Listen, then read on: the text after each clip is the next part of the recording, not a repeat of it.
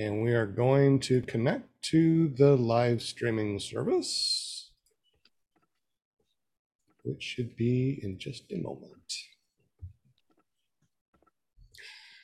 I believe we're live. I hope we're live. If we're live, then welcome to the show. I see everybody now. Good deal. Welcome to the show, everybody. Welcome. Look at all the people that we have in the super chat. Bill H, welcome. Gary Simons or Simmons, uh, John Wayne, Eric PPG Lear, Lift Paramotor Joshua Marsh, Care PPG, Jim Snard from Canada. A welcome. We got so many people here. Thank you very much. Don't forget to say hello in the super chat. We might be giving away something. Tommy Mosley in the house, Shane Wyman. Welcome, everybody. This is Sean Simons, also known as PPG Grandpa. You're watching Clear Prop TV, listening to paratalk.org. Welcome, everyone. Uh, as we normally do, we say hello to everyone in the chat. So let's go ahead and start off with our very own Linda Anderson, Paramom USA. Welcome to the show, Linda. Thank you so much for joining us. Thank you. Welcome, Where's the- welcome, everybody. Where's welcome, the pom poms? Pom Oh, yeah, poms. oh, right here. There we go. Yay! Welcome. Welcome, welcome. Yes, I'm the cheerleader. I'm the cheerleader of the bunch. Yes. Welcome, everybody. Welcome, my guests, Mark and Lena. Thank you so much for joining us tonight. I promise you won't be disappointed. We're going to have a blast here. Thank you, chatters and my viewers for coming on tonight and joining us on Monday night, my favorite night of the week. Don't tell Robert that. We won't tell And uh, no, no. And uh, if you want to catch Robert Michaels, you can catch him on Thursday night, paraglidingchuck.com. And I'll be right there hanging with everybody. And uh, like I said, thank you so much. Absolutely. If you want to be on the show, make sure you get up with Linda Anderson. Go to paramomusa.com.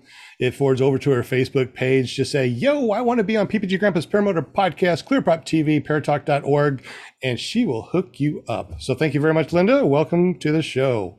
We also got Jim from Canada, A, from carepp.com and careppg.com. Welcome, Jim. Hey, how are you doing today? I am doing great. Look what I finally got in the mail, guys. Some stickers. I've been out of stickers. So if you want stickers or requested stickers, Jim just sent me a whole bunch. They smell like maple syrup. So I will get these out as soon as possible. Jim, welcome to the show. Thank you so much for joining us, buddy. Thank you for having me on. Absolutely. Now we know every every every uh, Monday we ask you how many flights have you taken? What what flight are you on? Uh, I think it's 118. 118. Good deal. Well, thank you. Thank you so much, buddy. You know, you know if you want to get up with uh, Jim's crazy shenanigans, go to careppg.com. If you need some stickers or want something printed, he'll hook you up. Just go to careppg, no, pp.com, carepp.com, right? That's right. Awesome. Thanks, Jim. Welcome. We also got Will Fly from Will Fly PPG. He's driving home right now. How you doing, bud? I'm doing great, man. Just coming back from the best flying of my life. It was Ah. awesome. I'm still on that high, you know, but it's a grand opening here at Buc-ee's and thought we'd check it out. So I'm going to slip off of my phone so that I can get on my computer and uh, join you guys. Awesome. We'll be there. We'll see you in just a moment, guys. Thank Well, you very grab much, a man. bag of the dark, uh, the dark beef, uh, dark chocolate beaver nuggets. They're really good. Got some Yeah. on the way home yes other day. Well, here we go. I'll see you soon. All right. Thanks, Will. And I guess we got Will Fly's brother, Jerry Fly. Yeah, there we go. All right.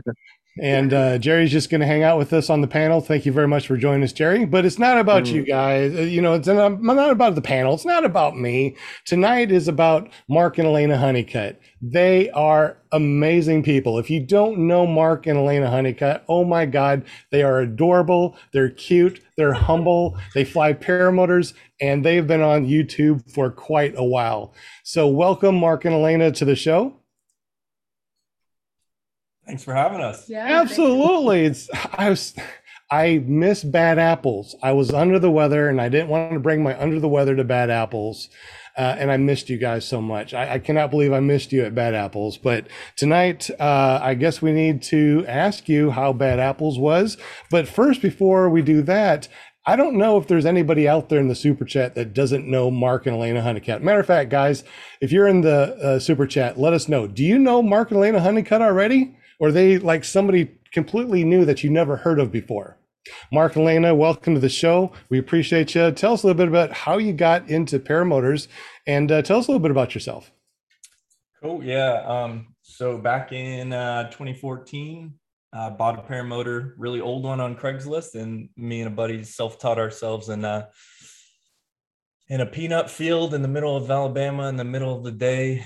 And uh, my first two flights were engine outs, and that's how that's how I learned. And uh, ever since then, I've been flying. I kind of took a break and bought new gear in 2016, but um, yeah, I've been flying since then. I've been flying lots of aviation stuff since 2007. Um, so yeah, that's that's how I did it. Mhm. How'd you do it? And and yeah, and how about your amazing wife, Elena? Um, well, uh, Mark Honeycutt slid into my DMs and then I started learning from him pretty much immediately as soon as we started dating. Um, we talked about it a bunch before we ever even hung out. I had show, told him I was like interested in it. So pretty much our first date was my first kiting session. And then our second date was Bad Apples 2018. And I kited a bunch there too. Yeah.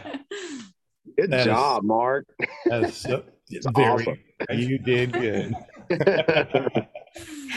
Well, that's really awesome. Now, you guys uh, um, have joined up with PPG Pirate, I believe, and started a new company. Want to talk about that? Yeah, so PPG Pirate, which hearing that was weird because I didn't even know it at first, but PPG Pirate is uh, Brooke Sheffield. He had a red pill paramotor and he was teaching in uh, primarily mountain, wait, Johnson City, Tennessee. Um, and then I was trying to do tandems in the Asheville area. And then we were like, you know what, let's just join up. So we joined forces and we um, we kept the logo, but we changed the name to Pinnacle Paramotor. And so Pinnacle Paramotor is uh, me and Brooks flight school, and we do um, like seven day trainings, uh, session trainings, uh, sell gear, and we do tandems as well. Uh, Brooke has a big old Fly Products Eco 2 light with the Rotax engine that he he takes people on. Pretty awesome. So now you guys are are uh, now you've had this for about a month or so. Is that is that right? You've been training for about a month over at Pinnacle Paramotors. I've been training for a few months with Brooke, and then Brooke has been training. Um, I don't know how long he's been training a year, year and a half, too. I'm not sure. Um, Okay. I might send him a text, see where he's at, see if he'll join in in this chat. But um, yeah, All right. Um, we got some questions in the chat. Who wants to ask the questions that uh, are in the chat? Jim? Yeah, we got a question from Nick Griffith. He's wondering if you guys left a chair. yeah, I saw that. I Oops. uh, no, we didn't leave a chair. So I don't know. At Bad Apples. no. Here I was thinking it was like a one wheel chair or something like that. Last year we left a chair, but not this year. Well, you're doing better. That's great. So Uh, then we also have a question. Do you guys know who won the paramotor at Bad Apples? I think it was Jack from Team Fly Halo. I think I could be wrong, but I could have sworn. Jacques Burton down in Navarre Oh. Beach won it. Oh, am I wrong? I'm wrong then. Yeah, I don't know. Everybody calls him Jack Burton. Cool. Oh, See- Jack won it? Jack won it? His- His name is actually Jacques. Jacques. Jacques. Jacques. Jacques. Ah, Jack, Jacques? We're Jack? nailing it. Jacques. I'm So Fred- Jacques won it. Jacques won the motor? yeah, he won it. Oh, that's cool. That's Okay. awesome. Cool. I got it right. I, Yeah, I guess I call him Jack. that's cool. Yeah, same. I call him Jack. That's cool. Okay. Yay, yay, Jack. Go Jack. Jack. Jack. Is that how you, you have to say his name? Jock, not Jack. Jacques. It's the it's actually we both have the same name. In English, it's Jim. Seriously. We, we believe you. Jock. or- okay, on another note, All right. Now, before uh, before the show started, we started talking a little bit about uh, your your new paramotors that you have and uh, the paramotors that you fly. And I'm sure that some of the questions that are going to be popping up are uh, because this happens all the time. What are your go-to wings? What do you fly right now? And uh, what's your next motor that you would like to have? Um, so this is how it went down. I went to Bad Apples with the intention of coming home with a different paramotor. So I brought some cash with me. So, and I had to plan to sell my McFly on the way home. So yesterday I bought a Fly Products rider, double hoop, 140 prop, factory R. And then a couple hours later, I sold my McFly on the way home in Atlanta. And I, I bought that uh, Fly Products from One Up Adventures. Um, and also, we bought an Air Conception uh, Revolution 200, which is pretty darn new. Um, that is on its way. It should be here anytime. It's uh, it landed in Indianapolis, and then um, That one's for me. that one's for Elena for sure because we sold we just Hmm. sold the Nitro 200 that I bought in 2018 that she always flew, so she needed something. Um, I don't know. We've been buying a lot of stuff. I've bought like two reserves in the last few days and all kinds of stuff. But yeah, we haven't. uh, Well, the revolution hasn't got here yet, but I'm really excited for it to get here. Eric DeFore let us kind of put. Um, he has a revolution, and he let us um, put it on our back and just get a feel for it, and it's like really, really exciting. I cannot wait to get it. Um, that's just like, in my opinion, Nitro, which the revolution is, I guess, being promoted as like kind of like a vamped up Nitro.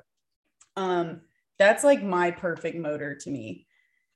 It i i like i i just can't get on board with an Atom 80 i really try to like them but it's just not enough power for me especially because we're in the mountains and so we kind of need a little bit of oomph to get up and away um, but the moster's a little too heavy for me and i have a hard time pull starting it um, they're great motors but i like something like right in the middle which is kind of what the Nitro or the Revolution um, offers. On actually, I think what they're saying is the Revolution actually has similar power to a Moster 185.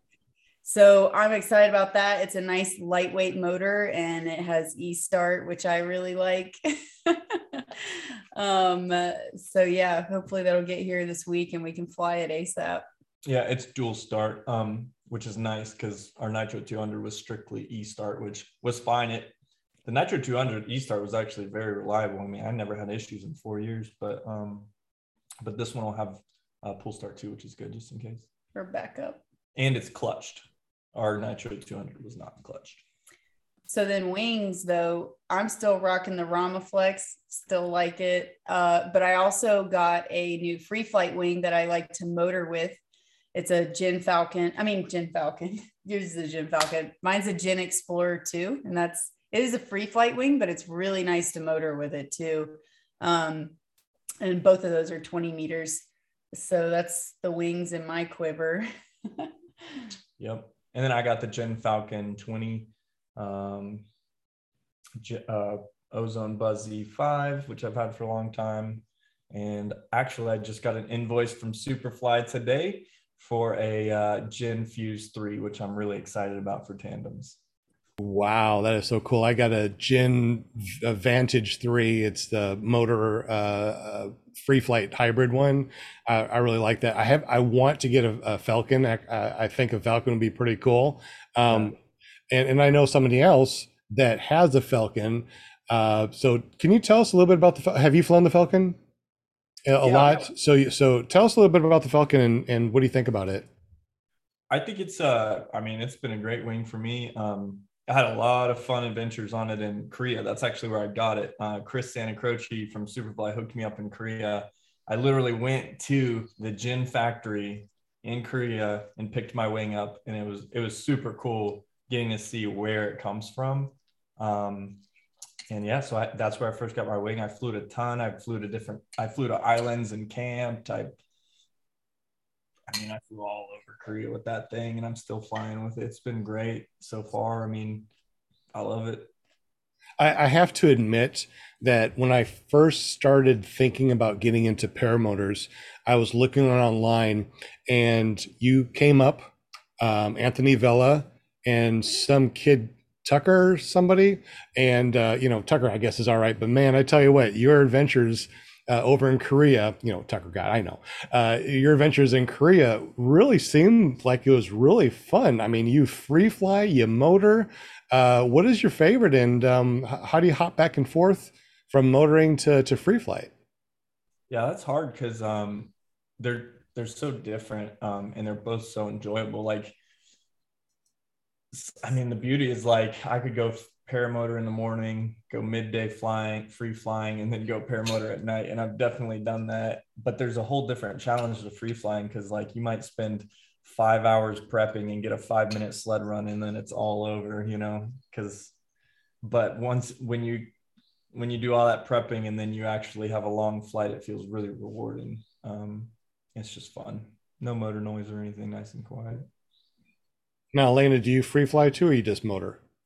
Yes, Mark is definitely the more experienced free flyer of the two of us, but I have done a, a bit of free flying. And it's funny because, like, I maybe have done free flying in more states and country than than somebody who might have way more hours than than me. Like my first free flights were in my first like 15 free flights were in Korea. And then um, I went and got training in Oklahoma. And then I like every time we go to Utah, which we like to go like pretty much a couple times a year, we go out there to fly. So, and then here we we do it around here some too. So yeah, That is so cool. You're in Oklahoma. You're you're right next to me. Uh, where where'd you uh, where'd you fly from? What mountains? Um, it was with Britton Shaw and kind of his gang out there at um, Buffalo Mountain and Panorama.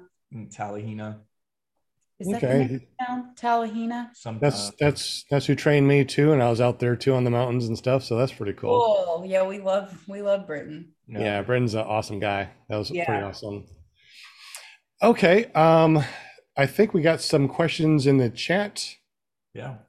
Yeah, we do. We're wondering, are you doing Pinnacle full time right now? Um, so yeah, Pinnacle Paramotor is, I guess you could say it's my full-time job. Yeah. I mean, got out of the military July 16th of the last year, and um, it's my, I guess you would say, one of my primary sources of income. Yeah, pretty much. And and we're wondering, do you or Julian Gates was wondering if you teach flea fl- flea flying, free flying, as well as paramotor. So we don't teach free flying, um, but if you wanted to learn in this area, we have a guy that teaches free flying um, in the Hendersonville, Asheville area as well. So we could put you in touch with that guy. We don't, um, yeah, we're trying to figure out a little, maybe a, some kind of deal, package deal where students could get both done if they're here. But yeah, we got someone around here and there's good places to learn. Cool, cool.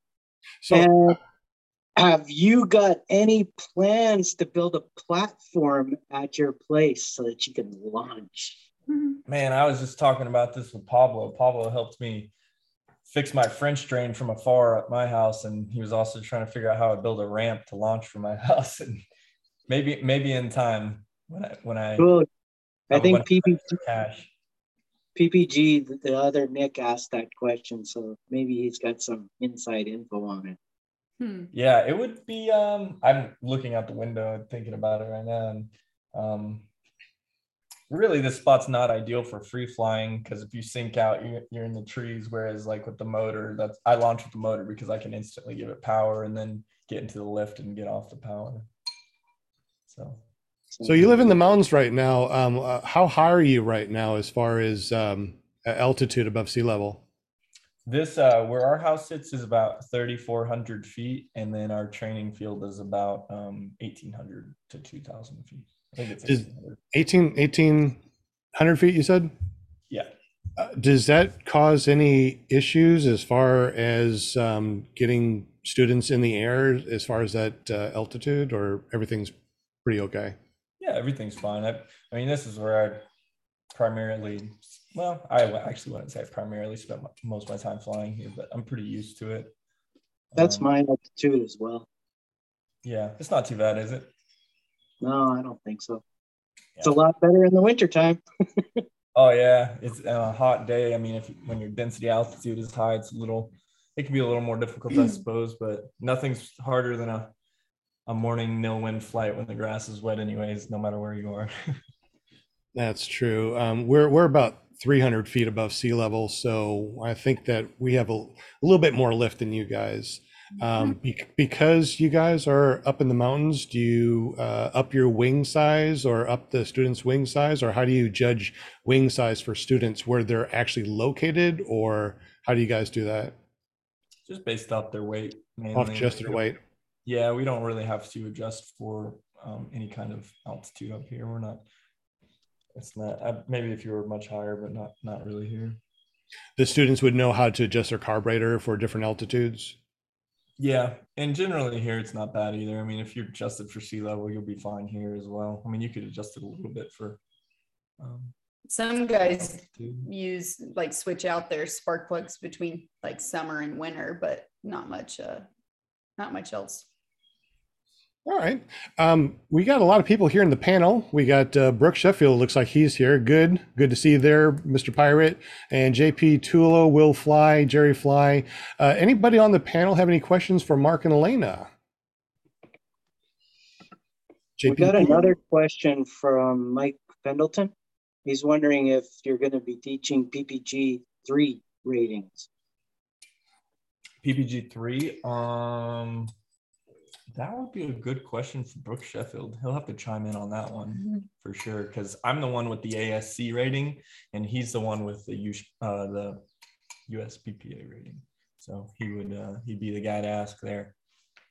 Yeah, we definitely do PPG three. Huh. Um, we've already had some people come through and take it already. So yeah, we're here for that. Um, and for our students, they're able to come back and check out for PPG three without any additional charges as well. That's cool. That's awesome. And like I said, I joined up with Brooke um, pretty recently, so he's been doing it a bit a bit longer than me, so he knows the ropes of that a little more. So yeah, I got a question for you, Mark. What made you want to start teaching? Um, just sitting around doing nothing. Good reason, man. it's been enjoyable. I mean, when um, I'm not going to dime out who it was, but when a grown man lands and just starts bawling, crying, just a full release after his first flight, it's pretty, pretty emotional to see. It's pretty awesome to see how life changing, life changing It's Get is. tired of seeing that, do you? Nope. Yeah. Yeah. Totally agree. DP has joined us on the panel. Welcome, DP. Glad you made it, buddy. Um, any other questions on the panel before we continue our interview? Somebody asked why we ditched the MacFly. We didn't want to ditch the MacFly, uh, but we had to get something we needed rather than something we we like really wanted. Yeah. So I really love the McFly. I we don't sell it, um, but I'm gonna say that it's awesome. Like it has the best torque compensation of anything I've flown. Like it, if you get the one with the carbon fiber spars. So I was flying an extra large frame, carbon fiber spars. The engine is offset, and you have the bar, the swing arm compensation, and you're just going along and you hit full power, and that thing just doesn't even move left or right. It's. I really enjoyed it. It was it was sad to see it go. Like me, Judson Graham was sitting next to me when I was at Apples when I was cleaning it up and about to sell it, and he's like, "So why are you getting rid of the golden child?" Or what did he say? He said something like, Oh, that. your your golden paramotor. golden paramotor." I'm like, dude, I don't want to talk about it. that was it, it's such a nice motor. I really liked it for Mark, and I thought, like, man, when you saw him flying, the netting was like green and his wings greened, and it was just like a sexy setup. yeah, But uh, like our uh, plans for this new fly pod, fly products uh, rider is to put it on a flash cruise, cruiser eventually, so that we can do uh, tandems and and be able to take students up um, as well as Brooke. He's already put it taking people up, but I mean we have a foot launch set up for tandem, but we really um, wanted a good motor for a trike, and so had to give up one to get the other. But Yeah, the McFly does have a. It actually has a pretty darn good tandem trike, but um, it's hard to beat. Uh, it's hard to beat Fly Products trikes to be honest. I mean, they're really good. Awesome. Uh, DP, were you going to say something or no? No? Okay. I thought you were. Oh, okay. I, I, I, I, when I asked if there was a question, I thought you were going to say something. No, sir. Um, uh, JP, anything? Uh, I I got my MacFly right about the same time that Mark did. I remember that it was like he put out a video, like right around the time I was putting mine together that he got his, and I was like, "Oh, get the heck out of here!" Did you, Um, you get the same one as me? It, it was I have the smaller one, um, but it was the Moster with the carbon spars and uh, gray netting. How straight does that thing fly? It is it's it's wicked. It's it's perfect. It's like zero effort, and it's but it's not draggy either. You know, Yeah. I I, I think it's got the perfect mix of you know just all the right stuff. Now it's discontinued? No, they no, they still have it. Oh, yeah, we Okay. just had to get rid of ours. But yeah, that thing flies straight as an arrow. Yeah, it's great. I think it flies straighter than the Scout, you know, because the Scout has the carbon fiber spars. And I remember flying because I've flown Tuckers a long time ago and maybe flown another one. And it does, it has great torque compensation too, the Scout, but the McFly I thought flew a little straighter. so it is McFly and not MacFly. Oh, I don't know. Oh, I love McFly. That's, you know, I know. I, I- I think I think of Back to the Future every time he says McFly. Yeah. I'm like, hello, McFly. Yeah. Awesome. Um, we also got some more questions in the chat. Who wants to ask those questions? Well, you got uh, Bill H. Let's see, Mark. Did we already cover the next fly-ins you guys are going to attend?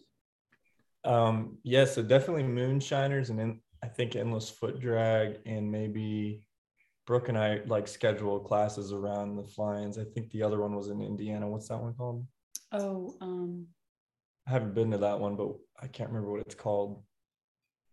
the flying on. Indiana. Can't remember either, but that's right above me by a couple We, hundred we miles. talked about Dave Purdon's. Yeah, yeah. Oh, that's a yeah. Dave Perns, yes. Yeah, if you haven't been to Purdon's, highly recommended.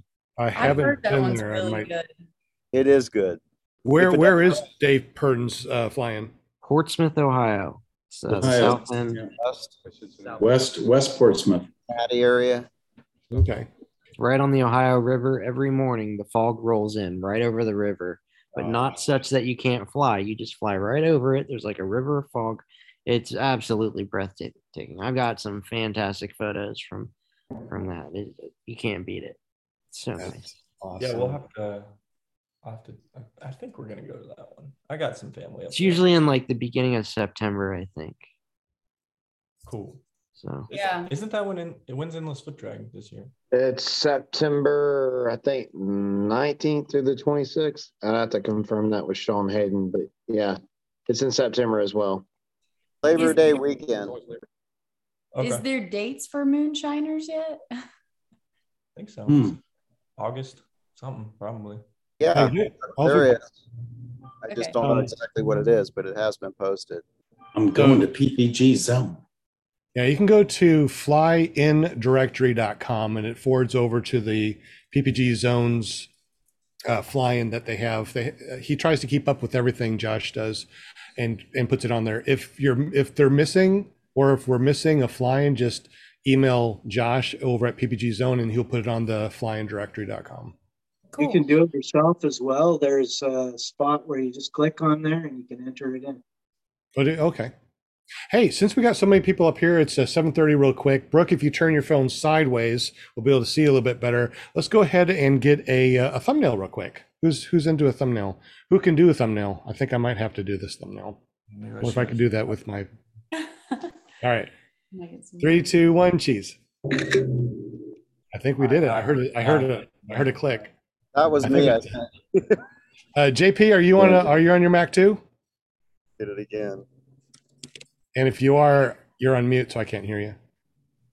Yes, give me smile, just one smile. second. Yeah. All right. Everyone smile. Wait, wait, wait, wait, wait. Two, I two and a died. half. Wait, wait, wait, wait, wait. Hey, hey, no makeup. Okay, okay, go Hey, ahead. got a call for makeup. Two here. and five quarters. Here we go. You got She it. takes off her glasses. I put on glasses. How about that? All right. That is so That's awesome. funny. I gotta teach you right. Gee. Glasses on. You Keep take the glasses on. It looks great. Well, if you don't have your glasses on, the picture will be blurry. Oh No. my goodness. funny, funny. So Uh, Moonshiners, EFT, Dave Purdens are the uh, fly-ins that you uh, plan on uh, going to, probably for sure. Yeah, and um, I'd like to attend Salt and Sea one day. I missed out on that. Oh, I'd love to do that. too. Stinky.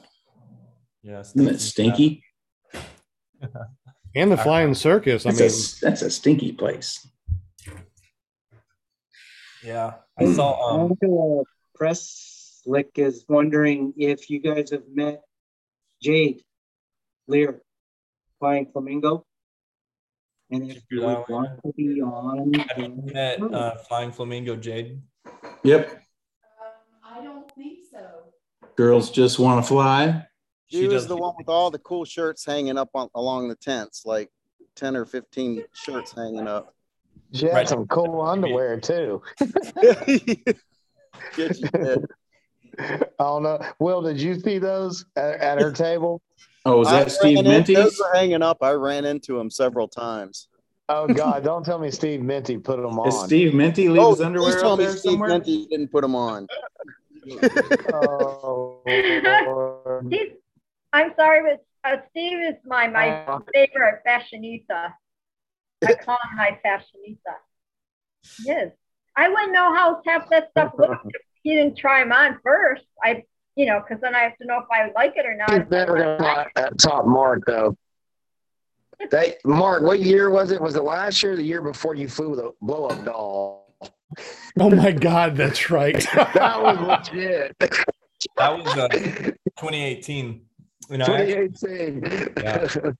yeah, because Eric Long time ago. Eric from uh, Aviator PP, Eric from Aviator PPG wanted me to do a review on the Nitro, and I was like, all right. So I took that doll up and did a review for him, and didn't say anything about the doll in the video. That's a good looking doll. my gosh, that was so funny. Yeah. is- that's awesome. So, do you plan on doing any other fun videos like that, uh, as far as like having dolls or things like that, and and reviewing, or what? What are your plans in the future for more videos? I should have a um. I'm. It's the Revolution 200. Since I'm getting that, and there's really not any good information out on it. I want to do a good video on that one. I assemble it and run it in and let students use it and whatnot, and uh, and let people know what that's all about. And uh, also probably the Fly Products Factory R rider that I got, and then um, a Parajet Maverick as well. Um, yeah, we just have a bunch of uh, like Bunch of motor reviews. yeah, pretty much because we just bought a bunch of random stuff and uh maybe some reserve stuff. I don't know. I got I got like some really big reserves recently. I got a Beamer Beamer 170 light, so that'll bring me down real slow. I got um Charly Steerable 220, um, which I'm gonna use for tandem. So we got all kinds of fun gear. Is Do the you Beamer ever- steerable? Do you? I got a Beamer. It's terrible. Um, Okay. I, I I got a Beamer. Um, I I need it repacked, but I don't know if I want to go up and and toss it to see how good of steering it is or not. But um, have you ever thought about going up and and throwing reserves and talking about the reserves that you're selling to? Yeah, actually, so we have an SIV um, tow club here, and they're they keep asking us to join, but you know, do I want to spend you know two thousand dollars to join the club or not? It's a good deal if you're doing SIV a lot, but um, so if I was in that scenario, I'd throw the reserve. I, I think it'd be fun to throw reserves and do like re- reserve reviews. That would be Have- interesting. Have you ever done an SIV? Yeah, with Andy Fuller down at uh, Skylab SIV, Mhm. I actually threw um, I threw a few reserves there. I almost threw up after watching that. have you ever thrown a reserve outside of an SIV?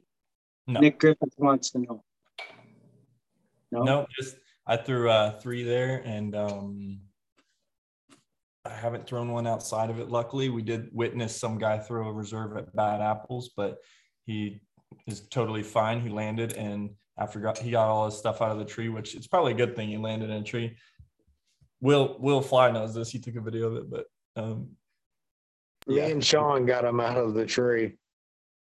He didn't Yeah. even break a prop, didn't bend a cage piece. We totally saved his motor. I don't know how he, I don't know how he didn't bend his uh, motor when the they like cut it down and it hit the ground. Yeah, it- no, it, it almost hit the ground. We, me and him ran up and caught it, but the winch was going as we cut the line. As Sean Hayden was at the top of the the ladder, the winch. As soon as he cut it, we started pulling the the winch line, and so when it swung down, it barely missed the ground by like maybe half a foot. Dang. yeah, so like was- he didn't even break a prop or anything. Can you imagine like throwing a reserve? Yeah, it that was- breaks and then your paramotor almost gets obliterated from cutting it down.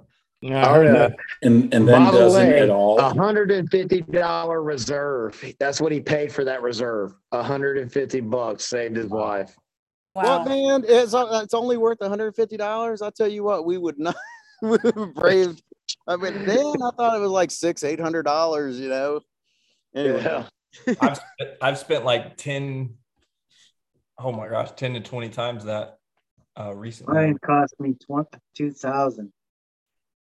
yeah they're not especially these big ones i've been getting they're not they're not cheap at all The Beamer that I got was twelve hundred, but you're talking about um, the bigger ones for your trike. No i mean well the 220 is um for doing foot launch tandems and i would um yeah and triking to a certain degree and then uh the 170 is better for like solo or free flight tandems yeah And what do you think is better? Just just your opinion. The round, the square, or steerable like a Beamer? Well, um, I think they're all pretty darn good if you get the new stuff. Like we threw four reserves collectively in SIV, and and I think we threw some Angel. I threw a square. She threw a square that all of them came out really good. I mean, also Andy was repacking them. Um, did we throw any rounds? We threw a round. I don't know what it was though, but Yeah. I like the Angel squares. Um, obviously the Beamer's really good. Like professionals like Theo de Blic only use Beamers. Like he has a a video where he's he throws like six emergency Beamer and they always open very fast and he lands on his feet most of the time. That's what I heard. I figured if I want to go down on a reserve, I want something that can steer. Can you flare with the Beamer? Yeah, I you think, can no, flare that's what I thought.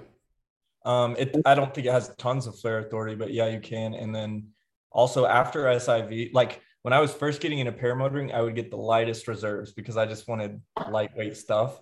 And I still want lightweight reserves, but nowadays I get like bigger reserves. Like my personal reserve is uh Independence Ultra Cross 150. So I mean I weigh 160 pounds and I have a reserve that can support up to 330 pounds for myself.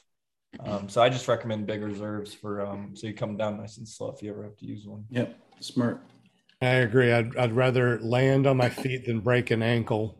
Um, and I, I'm afraid that, especially where I am, and, you are too, you're in the mountain stuff too. So, you know, there's lots of power lines, there's trees, there's rivers. And if you're going to throw a reserve, I'd want a little bit of ability to maneuver around obstacles that I don't want to land in. Yeah, and I think that's the benefit to the steerable. Um, uh, like this Charly, actually the one the Charly steerable I just got, I didn't even know it was a thing. It's actually a square steerable, which is kind of weird. Um, it's kind of interesting, but I doubt it has much forward speed. But at least maybe you could get a turn in uh, to maybe get away from an obstacle or something. But I doubt it has much forward speed. And what'd you say that was? Charly, who makes it? C H A R L Y, I think is the co- uh, name of the company. Okay. Um, I'm, the proper name, I'll have to look it up. So that's a square reserve that's steerable. I, have, I haven't heard about that one, so I'm going to have to look that up. That's what, I Yeah, like, that's what I like about doing these podcasts. You always learn something. I mean, it's it's awesome. I love this stuff. Yeah, check it. It's called the Charly Diamond Cross uh, Reserve. So here's a question for you. Do you always fly with the reserve or do you fly with different reserves for different things and maybe not fly with the reserve in certain conditions? Or what, what do you, what is your take on uh, reserves? I don't I don't really ever fly without one. Like it's that's why it's nice to have a front mount reserve because like when we go places and we want to try stuff and they don't have a reserve on it, well I can just throw one on the carabiners. Like for instance, Aviator PPG at Bad Apples was had all their limitless new limitless paramotors on display without reserves on them. So I just threw my beamer on it and I felt a lot safer going for that flight. Yeah, and like when we've gone to literally any country, like or when we go out to Utah, um, and they're doing a bunch of free flying out there, and we borrow gear from somebody, we always the front mount's really nice.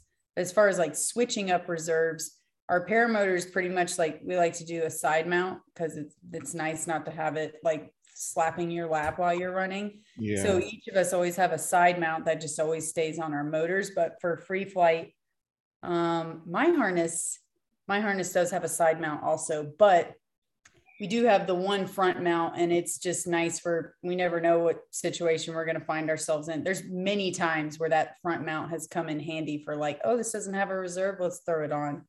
Like Mark said, we just pretty much never fly without a reserve. I think that's a really good thing. Real quick, everybody in the super chat, if you fly a paramotor, I know I ask this a lot.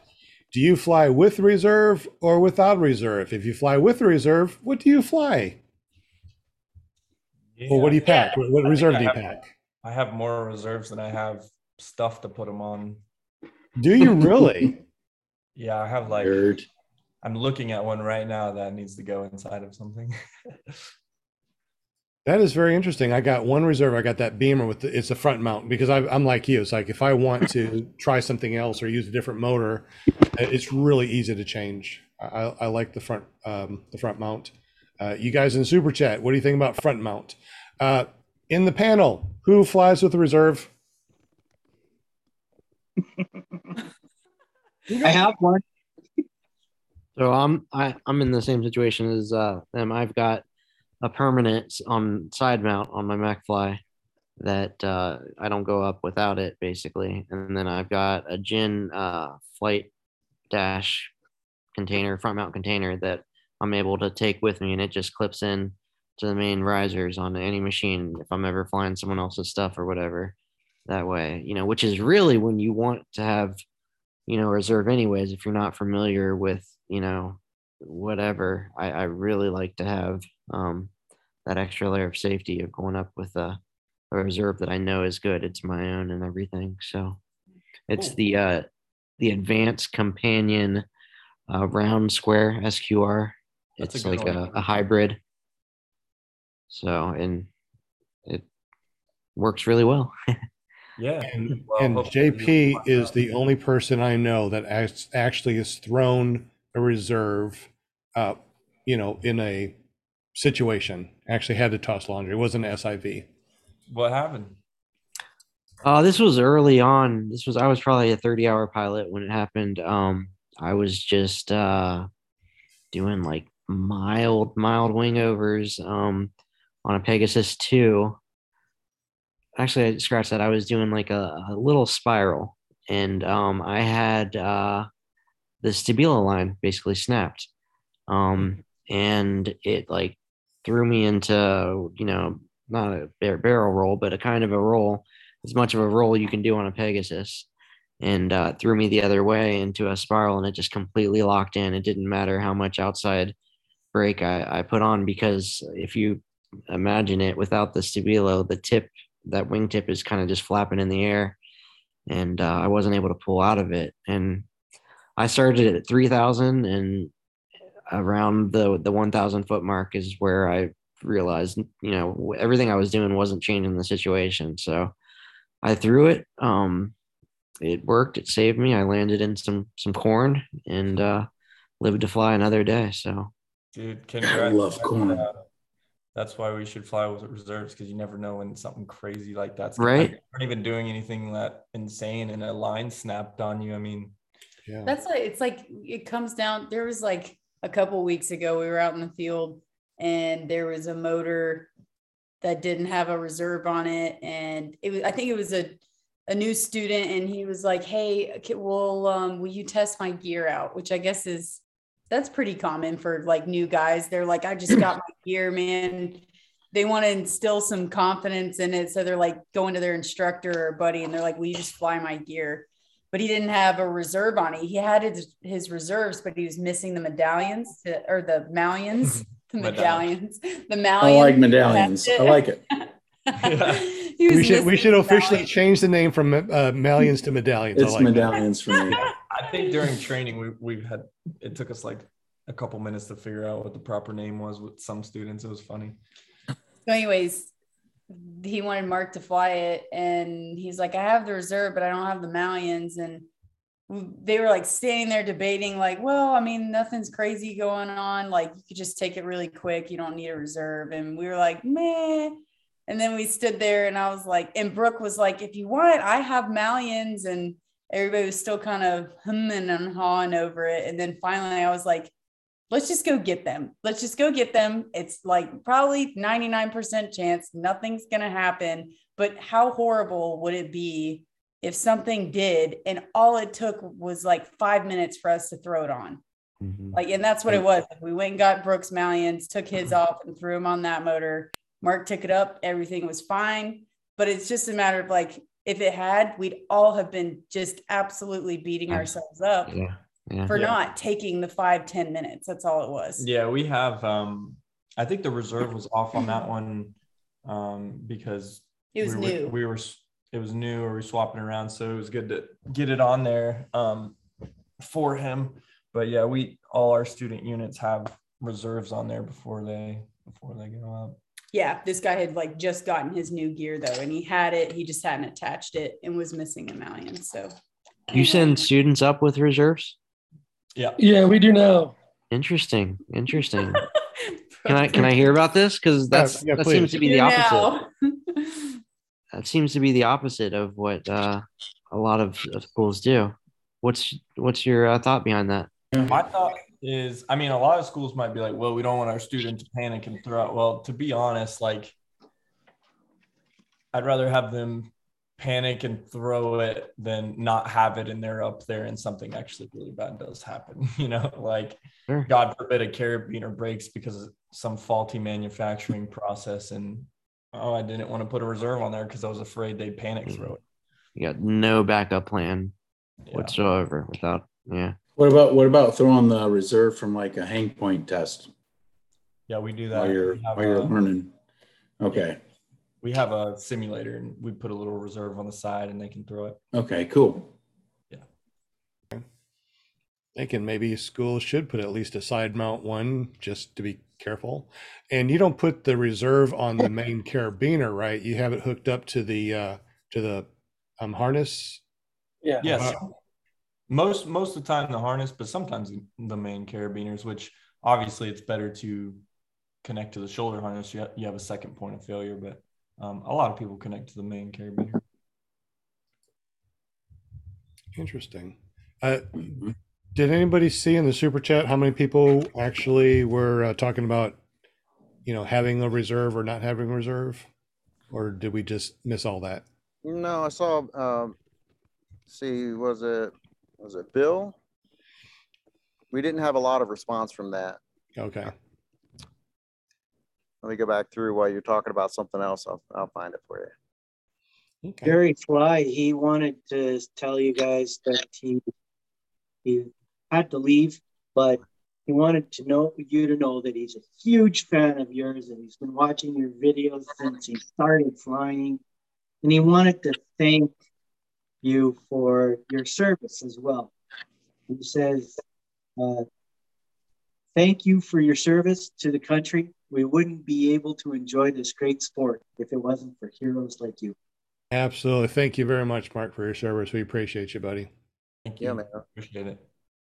So yeah, um, Sean, there was. Um, Okay. So let's see. Bill H has an Independence 140, and uh, it's a front mount, and Don Wayne says he doesn't like a front mount, prefers a side mount. So assuming he has one. And uh, Greg Laney flies with a trike, but he uses it as a uses as a reserve as a dash dashboard for his phone. That's kind of clever, I guess. Uh, yeah, that's kind of Yeah. a neat. So uh, Shane Wyman just Shane Wyman just bought a reserve, haven't installed it yet. James Apco has a Apco Mayday 20, and I think that's what we got out of the tree, but it was an 18, yeah. So, yeah, Mac Fly Guy's got an Independence Control 140. Uh, yeah, yeah. So I think that's about it. Cool. Yeah, reserve talk is super interesting for some people, but I think after you do SIV and you throw some, like it actually becomes a lot more interesting. I don't know why. yeah. Like it's fun coming down on a reserve reserve purposefully uh, when you you know you're told to throw it, and then uh, you really get to see how reliable they are, and it's kind of You know, that, that, that that's the scariest part for me about a reserve. If I ever had to throw one, was the total not knowing where you're going to come down. You know, if, if it's not durable, you know, am I going to land in a tree? Am I going to land in the middle of a lake? I mean, that's spooky. Before you before you throw I it. You know?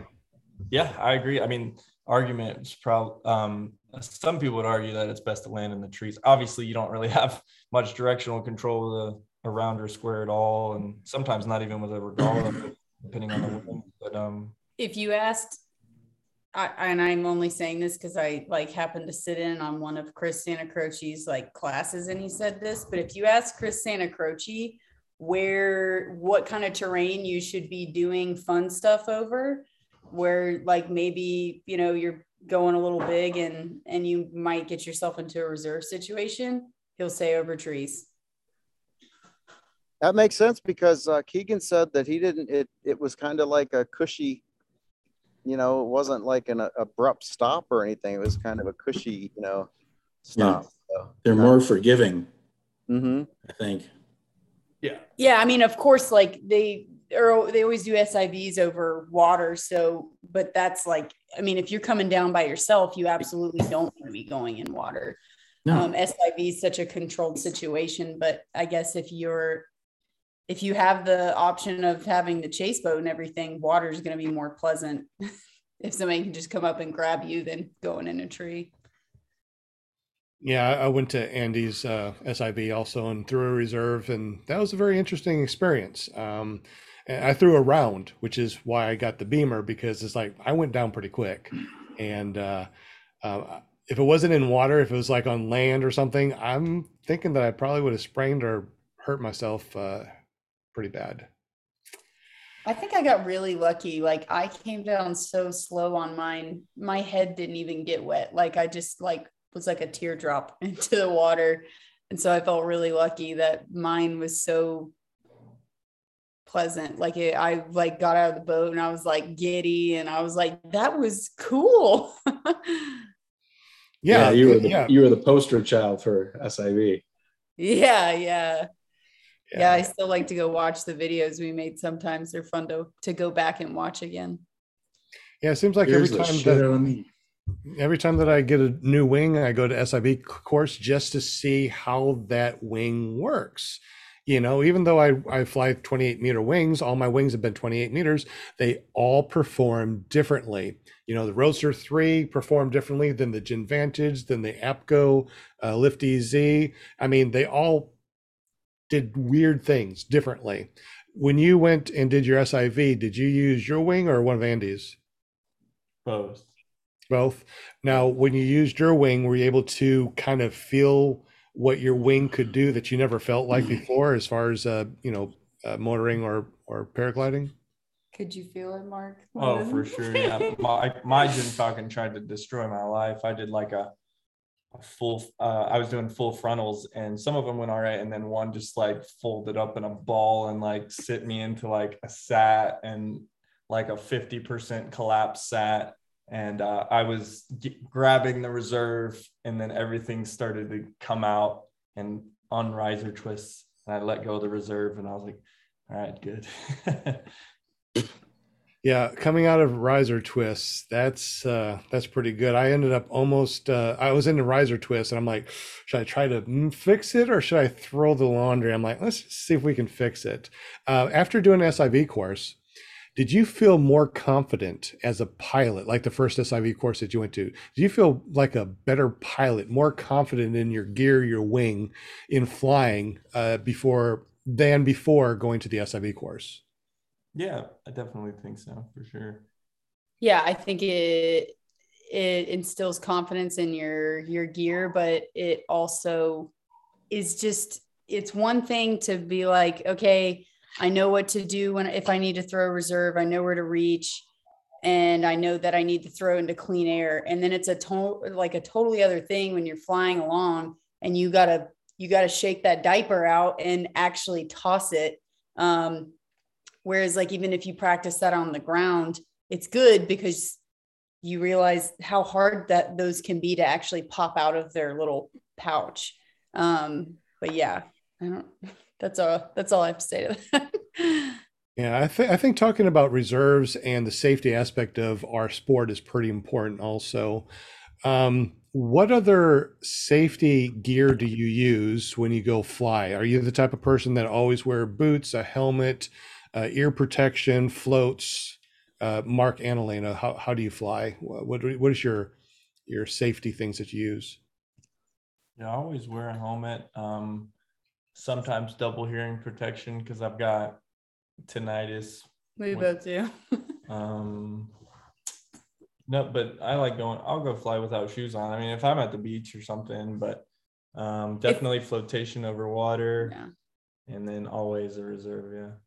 So I'll, I'll say like kind of like a precaution thing though is like always have a phone or and just like some way of like you have an engine out and you get stuck somewhere of just being able to like call somebody or send the location or whatever. So that's like that's an important one because that's something that happens a little bit more often than throwing a reserve. It's just your engine goes out and you got to land in a random field and have somebody come pick you up. Yeah, it's not a bad idea for people to have like a Garmin inReach or something with them at all times when they're flying too. Because if you were to throw that reserve in the middle of nowhere, Georgia, and your phone has no reception, at least you'd have a Garmin inReach. You could hit a button and there comes a ambulance and a helicopter or something like that. And I actually have, I just recently got one of those personal locator beacons, and sometimes I'll fly with it.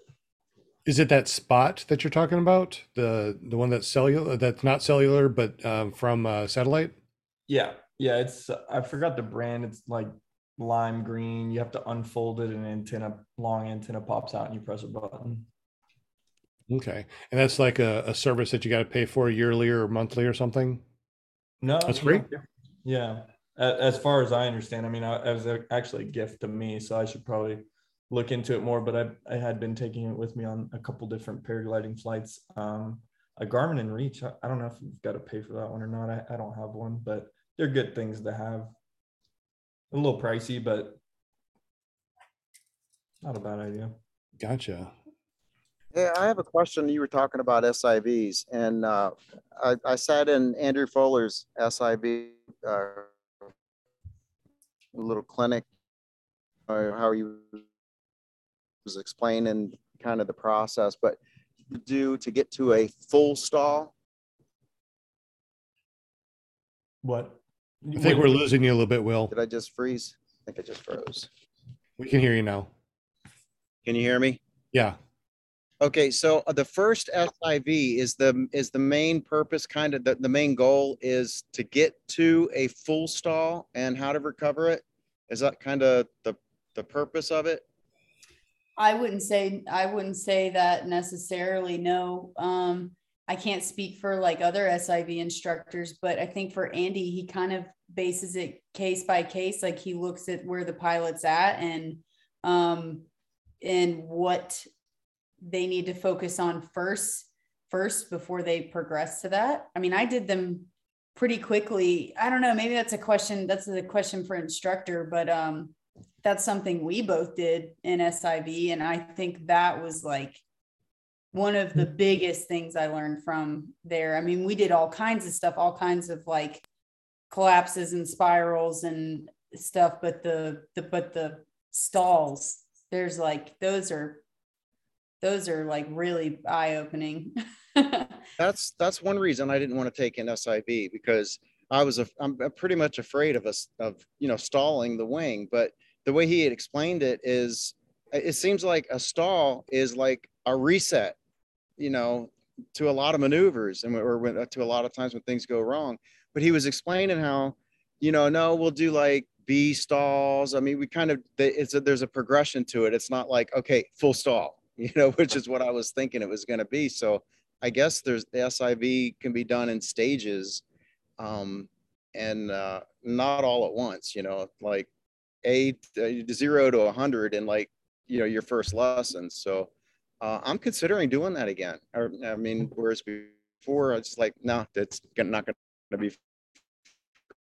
Well, Yeah, well, real, well, real quick, what, um, think when I went to the I'm SIV course, when I went to the SIV course, a guy went there just to learn big ears. He didn't care about about stalling. He didn't care about spirals or barrels or nothing. You know, he just wanted to know how to do big ears. So his entire weekend was learning big ears. That was it. Uh, when I went there, it's like you know, I said I want to feel what it feels like to have collapsed wings because one of the things that that scared the crap out of me when I first started was hearing about wingtip collapses and stuff like that. So I'm thinking, oh, wingtip collapse, oh, I'm going to follow this guy. You know, when you do a 50% uh, collapse and you're still flying straight, it's like, well, what was I afraid of? So you, Yeah. you can actually go to an SIV course and say, hey, this is what I would like to learn. This is what I like to feel. Um, it, it's totally up to you. Mark and Elena, when you went there, did you ask, uh, you know, to to learn certain things, or you just went through Andy's uh, program? I think it was a little bit of both. I mean, I think I I I did way more than I thought I was going to do. I was like pretty surprised. Not su- I mean, I guess I shouldn't have been surprised. I didn't really have any like expectations for how much I was going to do, but I did not think I was going to do sats and stalls, and I ended up loving doing those. So it's funny. I went in. I I, I had like some fear going into it. Um, I definitely was very scared to do stalls, but then once I got into them, I actually enjoyed them and see the benefit in doing them because like it can be a life-saving maneuver if you know how to do it to get yourself like you said uh, it's like resetting your wing right? If you get yourself in some trouble you can reset your wing. Um, and uh, sats were a blast to me and i didn't think i was going to get to do those.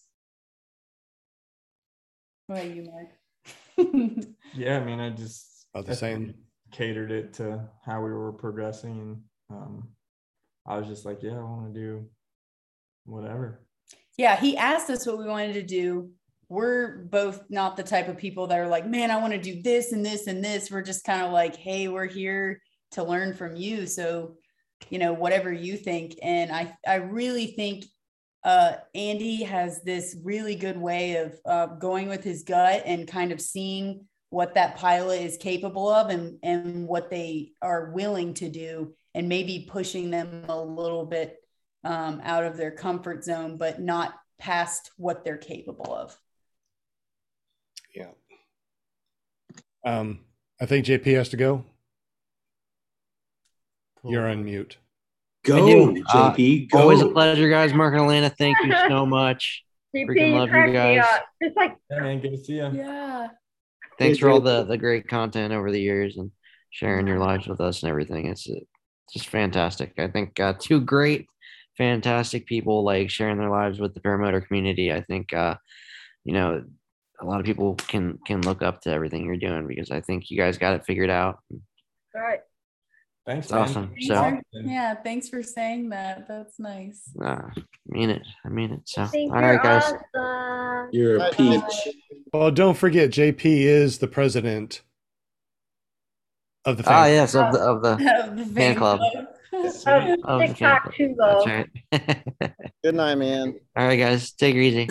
All right, Okay. love Like, Well, it is eight o'clock, or a little bit after eight o'clock. It's we've we've been doing this for an hour. Uh, how much longer do we have, uh, you, Mark and Elena? Are you willing to hang with us for another thirty minutes or an hour? Or you got to go. I just want to make sure that we don't hold you up from Sure, anything. that's fine. Yeah, we Yeah. can Hey, no pressure.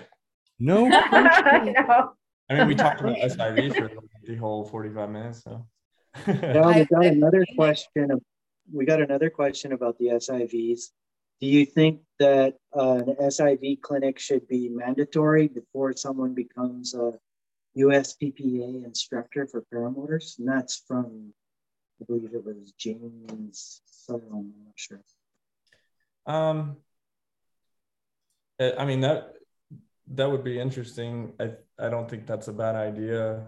Uh, I don't at all think it's a bad idea, especially because I mean, there's some people who are like they flew for years before they um, became instructors, so they got a lot of hours and experience. And then there is some people that like super early on become instructors.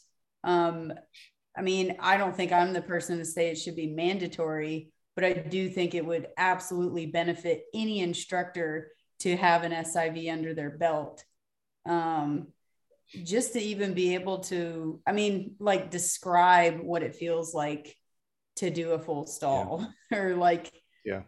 yeah, and maybe they've done them on their own too. I mean, I don't know. Uh, I definitely think it's it would be beneficial though to um, instructors to Yeah. have that. Yeah. Yeah. If you ask Agree. Woody's gamer tag, he's gonna say yes to that. I think Yeah. I've actually had that conversation with him, and he, he's like, "Yeah, I think every Oh, instructor." bro. Yeah, yeah. Actually, um, we got, it looks like Brooke said that he doesn't think it should be mandatory. He had done his for the great experience, but not necessarily to teach people Yeah. PPG one to. So exactly what you said. I mean, like you said, that dude went to go do big ears only. I mean, you could you could be an almost being an instructor. You go to SIV and all you do is big ears, and then you become an instructor. So now you have your SIV qualification, if that were even a thing for USPPA, and really That's all true. you do. So I mean, it just depends, like what you yeah I, I don't think it's necessary either but it's it's definitely helpful in terms of being able to describe things I mean, it, yeah, it just gives you another layer of uh, knowledge to impart. it's not our job. It's not at USPPA jobs instructors to be teaching SIV level type stuff, but it's good to have that knowledge because students are going to ask about stuff Well, like that. here's what I think it's helpful with too. Sometimes it's important to describe things. I think whenever you've been a pilot for a few years and then you're trying to teach somebody that's brand new how to do it, you forget the things that weren't obvious to you in the beginning.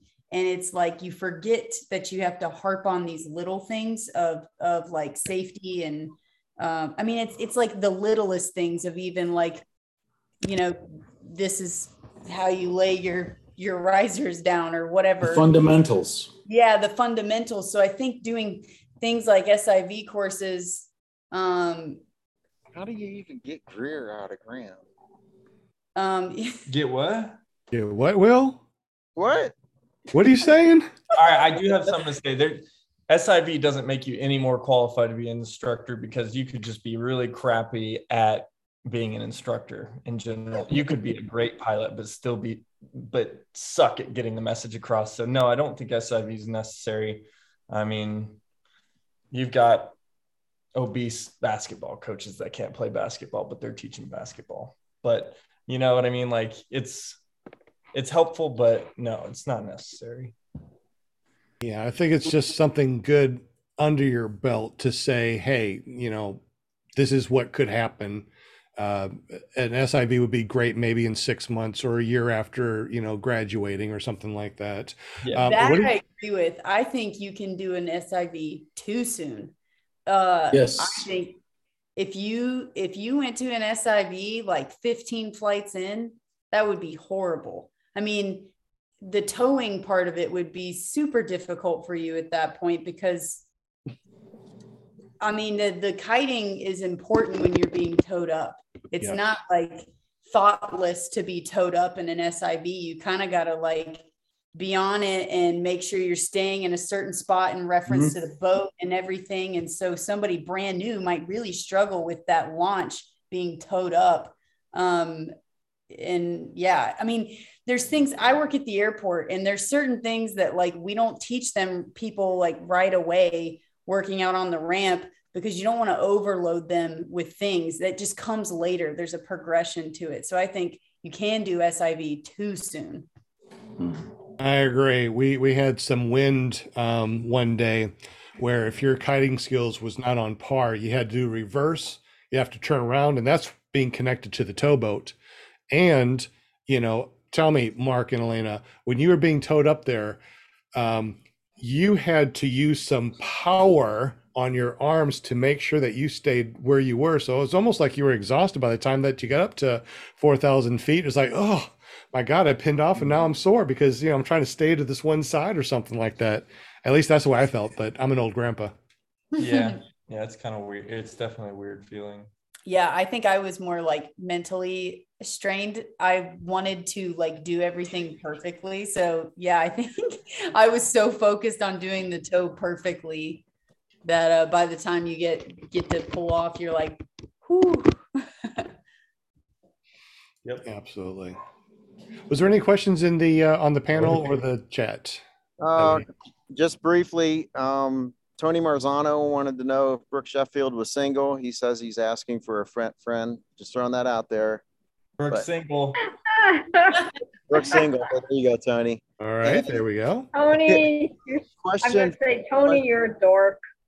Question I for take tandems que- question for Mark and for for Elaine. money. What?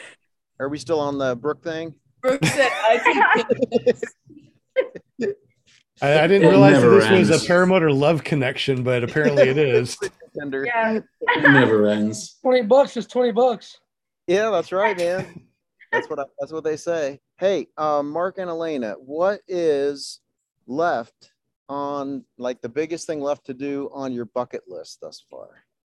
In, uh, is it, are we talking about paramotoring? Yeah, yeah, paraboat. Oh man, we've got some secret stuff coming up for sure. Uh oh. It's, it's so big that, uh, actually no one's ever done anything. Secret. You're not going to McDonald's, are you, man? Oh, this will- I heard I heard that's never been done before. This will this will blow it out of the water, but um, but Golden I'm also not Tucker Gott's channel, so it might not be that big of a video, but it, it's a bigger thing for sure. So no hints. No hints. No hints. But it is horrible. They're like, what are you want to do? And we're like, something huge, but we can't tell you at all. But it's gonna be awesome, but we can't tell you anything about it. But it is paramotor related. Oh yeah, Yeah, yeah. you'll see it one day. All right. Well, what's, Tuck- Tucker on your bucket Schmucker. list, what's the biggest thing on your bucket list that you can tell us about? Oh yeah, that's a good one. Um, really? Yeah. Because you've done a lot, man. So I mean, Yeah. Good well, I question, mean, there- Will. there's so many countries to go to. That's one thing. Uh, I think we'd like to go back to Korea sometime. let's well let's think some bucket list stuff. I mean, we did stuff in Korea. Yeah, we did a lot in Korea. I don't. you going to Egypt? Rub it in. Jeez. I know, right? we did a lot of Korea. That's. Korea was awesome. We still like just sit around and sometimes talk about like how cool that what an amazing experience it was and how like we would go back in a heartbeat. It was really cool there. But um yeah, I don't know. I mean, there's so many things we've talked about doing. Like everybody talks about somebody mentioned like Egypt and um I don't know. There's so many cool places you can go fly. I wish we could fly at all the cool places. I If- think I have I, my bucket list would be um, I wanted one reason I'm working towards this trike and like pinching pennies to get there is because I'd like to do something similar to what Project Airtime does, where they're able to give free tandems to people who are disabled or or people that aren't able to fly in some kind of way, or maybe they are able to fly, but you give them their first tandem for free, so that way one day they they can we can figure Awesome. out a way to get you into the sky. Like I love what Chris Santacroce does with I'm Oh, wearing a shirt, Project Airtime. Um, so that would be really cool to do that. That's a big bucket list of mine that I think I've been thinking about for years. We're big Chris Santacroce fans, if you haven't noticed. yeah. Why would you be? I mean, Yeah, dude's awesome. yeah. he's a good dude. So, what are some of your favorite places to fly? I think where we live is absolutely beautiful. Uh, Yeah. Around here is it's really great to fly. Moonshiners is killer flying too, though. Like Moonshiners flying has really pretty flying. Utah, love Utah. Every time, yeah, Utah is super cool. That's great for free flight because they don't have trees. Not a lot of trees, at least.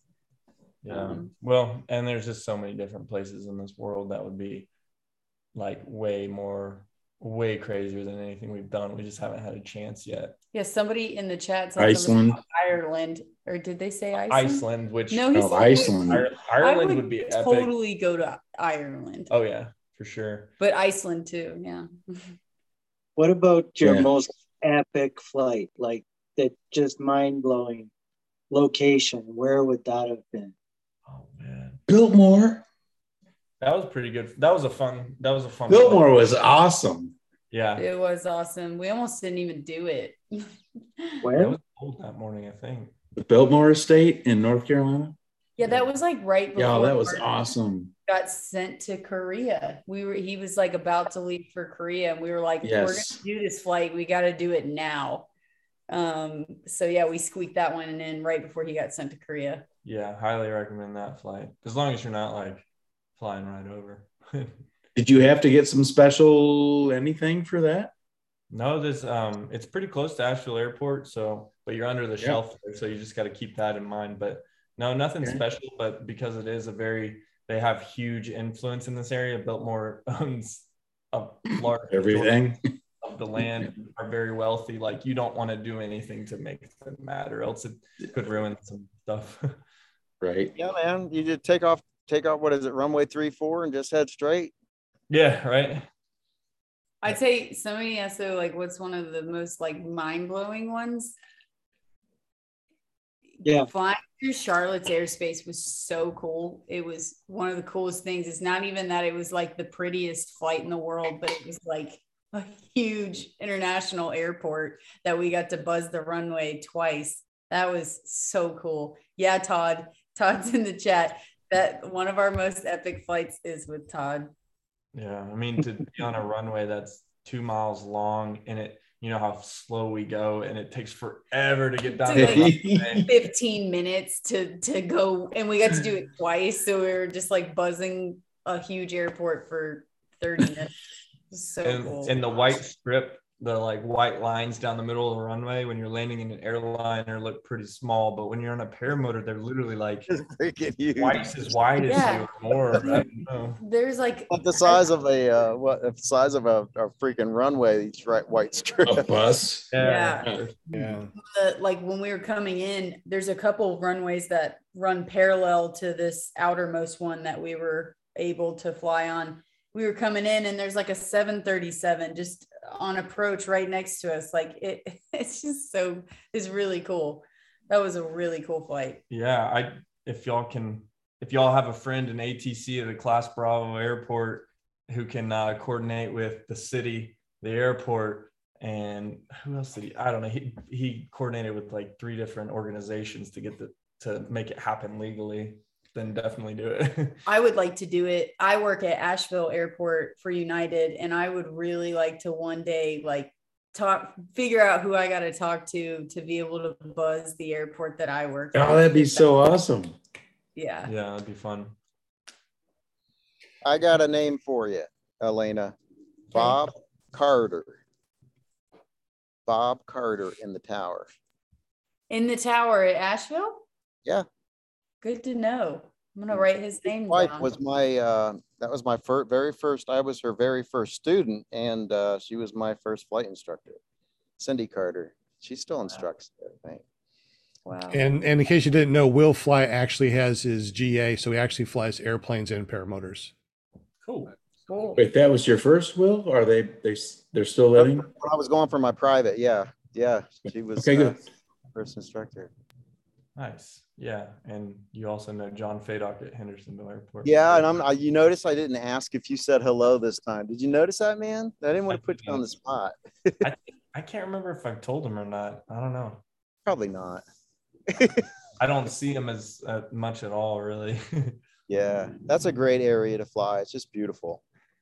yeah, especially. But hey, yeah, hey, that's on my bucket list to fly around in a paramotor around, you know, Hendersonville, Asheville. You know, never Yeah. done that. come on over. I mean, you're not that far. Not at all. Definitely. Yeah.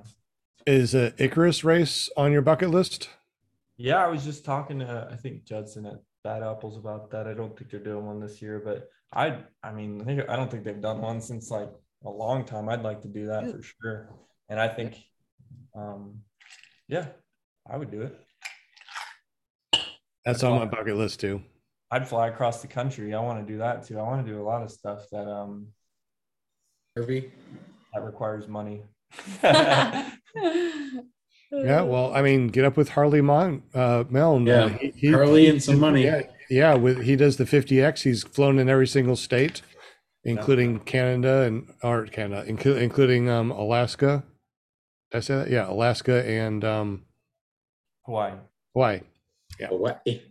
Yeah, when he was doing his flight across the country, when we were still living in Louisiana, when Mark, because Mark was still in the military, and uh, he wanted us to meet up with him, but we actually were able to surprise him. We like, what did we do? We drove to where? No, we flew all the way. up Yeah, there. you met him out in the middle of somewhere. I can't remember where we launched from, but we didn't launch from where he landed, did we? Yeah, We- We launched from un- Sauk- unplanned. Yeah, we launched somewhere nearby and then we we like he pulled up like i mean it was like perfect timing like we were there and then he pulled up in the sky and i think he was really really surprised he didn't think he was going to see us in the sky but it was, he was cool just tired and ready to land. yeah but we went and Bef- ate before the I think 30 minutes after sunset, he was trying to be legal, so he had to get on the ground. but yeah it was Yeah, I think that was the first video of yours I watched. Oh cool Cool. That was cool. I have a question about the apps that you use. What kind of apps do you use to check weather, and do you uh, use any particular apps uh, as you're um, flying to keep track of your flights? Um, I generally don't keep track of my flights unless I'm uh, pair free flying. Um, and for that, I would use like fly, my Flymaster or I would use like Live Tracker. And then if I'm mostly when I fly paramotor, I'm pulling up Avare because I have an Android, so I don't have a good app. So I use Avare for determining airspace and altitude and speed. And then for um, Elena, she'd use Fly Sky High. And then for weather, I do I primarily use Windy, um, and sometimes I'll look at the local METARs at the airports nearby.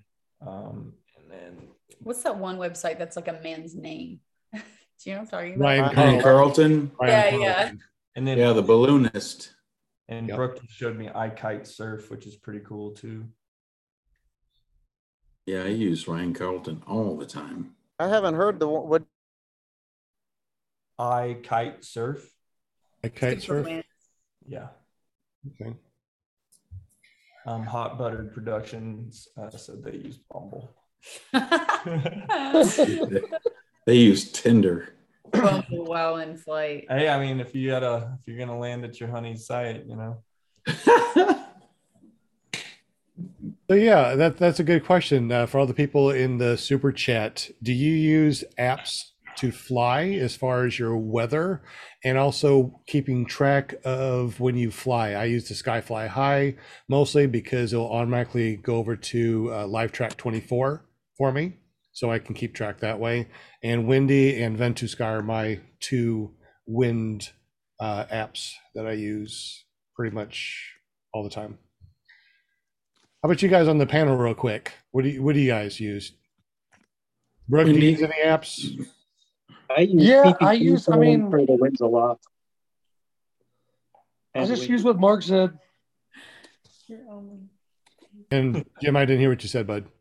I use PPG zone for the winds aloft. I really like it because you can you can select the each hour that you want that's going in advance, and then it's got That's the right. direction. It's got like an arrow as a direction of the wind, as opposed to the degrees. So it's really easy visual reference, and then it's got the inversions as well. So you That's know right. PPG Zone uh, has one that's very similar to Windy, but it's a little bit more advanced. I forgot about that. Thanks for reminding me. I Oh. can't figure out how to make my windy one, the winds aloft work. You need to hard click. Oh, Yeah, hard click on if you're on your phone, hold down your thumb hit show weather picker, and then on the right you have to go to the menu and you can roll to all the way up to forty-five thousand feet. Roll. Okay. Yep. So So it's like a hard press, and then that thing will pop up. I thought you said Yes, heart it will. click. So because of that, there was those little hearts on there. I'm like, okay, I'll try that. So so the hard press opens up a different menu. Like- yeah. look at all these hearts. Oh. Yeah, the the hard press, and I don't know if you want a hard press on a heart, maybe just on like a blank spot, hard mm-hmm. press and release, and then it'll show up the weather picker. I think I flew everywhere in South Korea. Why is he laughing so hard? no, I'm not. Am I saying something funny? I don't know. no. Good night. Spotlight. You gotta- you gotta know, Dave. Mean? Means Yeah, yeah. Show that again real quick because uh, uh, DP was laughing and we couldn't see it. Was there something private on my phone? He's still laughing. Oh yeah, man, that that was a cool picture, Mark. I'm afraid to show it now. Doesn't take much to get DP laughing. No, it doesn't. I still don't know why he's laughing though. I don't know. Oh well, but since he's not going to tell us, I got one more good app. It's called. I think I pay for it, and I use it mostly for free flying. But it's called XC Skies. It's and it's really good for uh, if you guys start thermaling midday or whatever. Cool. Hey, there was a there was one that you uh, mentioned just before my battery died on my laptop. It was uh, kite. What was it? I kite. surf. I kite surf. I kite surf. I'm going to check that one out. Yeah. Brooke- Another one that um, I just found too is called PPG Flyer, and um, it's a really good one. It's free and it's very similar to the Skyfly High. Cool. Yeah, I think I used to use that now. It was kind of a quick show there, Sean. Sorry. Yeah. So, it was like, you Oh, want He'd us have to know charge about you it if he or showed not? it more. All right, it is uh, eight thirty. So how about we do thirty more minutes, but we do an after show where we can bring on anybody in the super chat that wants to jump on the panel. Does that sound good? Sounds good. Okay, okay, pal. What's that? I said okie dokie, pal. Okie dokie. All right, so I'm going to enable the waiting room, and uh, while I find the meeting ID and passcode, was there any other questions um, in the chat or on the panel for Mark and Elena? There's a really nice question here by Alex. Interesting question. Do you guys fly or do do you find yourself flying for YouTube videos or do you fly for fun mostly and happen to make YouTube? Both. I'd say too, though, sometimes when we set out to like actually make a YouTube video, they end up being so much fun. Like the popcorn video where we threw, we once threw like this huge bag of popcorn. I thought it was silly. Mark kept this nasty stale popcorn for like a year. I actually had the army. The army. Some Korean gave it to me, and um, These Koreans gave us this huge bag. It was huge. and I literally I put it in the uh the I think it got shipped back on a plane or what however they ship our stuff back in some kind of a crate and uh popcorn made it all the way back to Louisiana. I think it was like a year and a half later I threw that popcorn from a paramotor. How many kernels? How many kernels did you eat, Elena? None. There was I think some landed in her wing with like opened up her wing like a few months ago and there was popcorn, Popcorn in in there. So it. that would make it like three year old popcorn. I tried to get Mark to throw it away so many times. Mark was like, No, I'm going to make a video with this. I'm like, You've had it for over a year. It's nasty, stale popcorn. Throw it away. Yeah. And then when we finally did it, it was so funny. It was really, that was fun. I Um, love it. now I That's have- a cool story. I love that. and now I have some more expired popcorn. I told her not to throw it away because I want to throw it in a thermal and see if it'll like ride up with me. This is way Oh, that would be cool. I didn't even think about something like that. Yeah, that is I a good know- idea. I know like lightweight stuff does. Like when I'm thermaling and I see like a feather or a leaf like in front of me, I'm like, I might be hitting a thermal soon. Or like if I smell cow poop at like 5,000 feet, I'm like, that thermal was established right down there at that cow pasture. It's like, so I wonder if popcorn would would climb with me. That's great. Might be too heavy. I think if I saw leaves going past me, I'd be wanting to get out of the air really fast. Yeah, right. You're like, why are these going up and I'm going down? Exactly. A dirt devil. I don't know. Pretty good indicator. Have you ever flown and looked up at your lines and all you see is spider webs? Yeah, Yes. A bunch of Charlotte Web babies. Yes. Yeah, that's like from the movie. I think I actually put in my video one time. I mentioned that, Oh, it's and so then I, funny. I took a clip from Charlotte's Web where like they all start, they all go off onto their journey into the sky. but uh, the pig's name. Wil- no. Oh, Wilbur. No. Wilbur. He's Wilbur? like, "Where are you guys going?" And and they're like flying away. And Mark put a caption and was like, "We're going to fly into Mark's wing." I don't That's know. good. Oh, I wish I could remember what video it was too. It was so funny. that was my favorite book growing up. Yep. It was. Yeah. I think it's one of the first books I read It's a good all the way through, you know. Great Nice. movie because I don't read much. Same. Hey man, that's okay. Don't you worry about it now, Bo. And I can never remember if, if I can never remember is it Babe or Wilbur, right? Oh, I like Babe I too. love Babe too. Yeah. That'll do. Ah, Ram, you. That'll do, Piggy. That will do. Yeah. Oh my god. Someone- I can't believe she just ram you. We Oh, got another question. We got another question here from James. He's wondering whether you ever see yourself flying helicopters again for a living.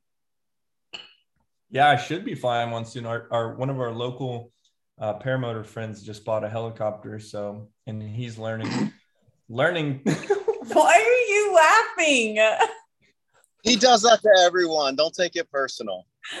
He- he's laughing because it's ridiculous that someone bought a helicopter. They're so expensive. He's he's just a very happy guy, which is awesome. That's No, That's don't right. he's very positive, very happy. Yeah, when he laughs, then I start laughing. I don't even know what he's laughing at, but he's laughing. I'm like, Stop oh, you. so funny. So God, it was the whole my ram you thing, okay? Sorry. He, he reminds me of uh, Richard, one of our local pilots, Richard actually. But yeah, so our, our buddy Bill bought a helicopter. He's getting helicopter training, and so he wants me to fly in his helicopter with him. And said if I wanted to be a flight instructor, that he'd actually let me use his helicopter. So you never know. There you go. That works. Yeah. Yeah.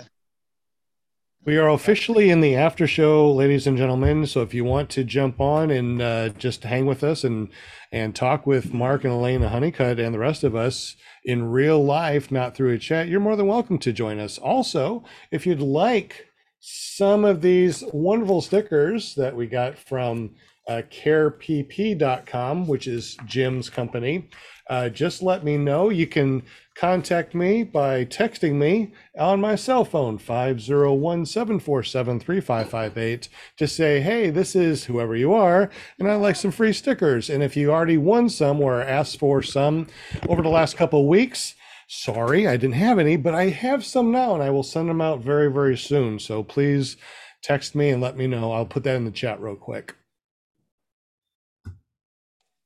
John wayne's in the house. What's up bud Hey, John Wayne. What's up, cowboy? Man, he is the only person I know that can withstand 90 degree temperatures wearing a freaking long sleeve thermal, sh- um, one of them uh, fleece, what- whatever it is, shirts. It's a tough man. Tough he is. He's a tough cowboy. John Wayne. john wayne the real john wayne Uh, The taught us real for a lot of deal. bad apples, but he knows. I bought the Fly Products rider with the factory R. Todd missed the part of the show where we told everybody that because he doesn't care about us. Yeah. So I thought you test flew the factory R. Yeah, on um on a limitless from Aviator PPG. Oh, okay. So how was the limitless? What did, does it? What was it like to fly? Um, I I thought it was fine. I mean, I think the fit and finish looks really good. It look it looks like a good paramotor. It's really customizable. Like you can literally like make the swing arms go up or down from where they connect. You can move. You can widen them. You can bring one out further one way or the other. Um, They might. I don't know a ton about it. Maybe they even have more customization that like if you call, you can do certain things.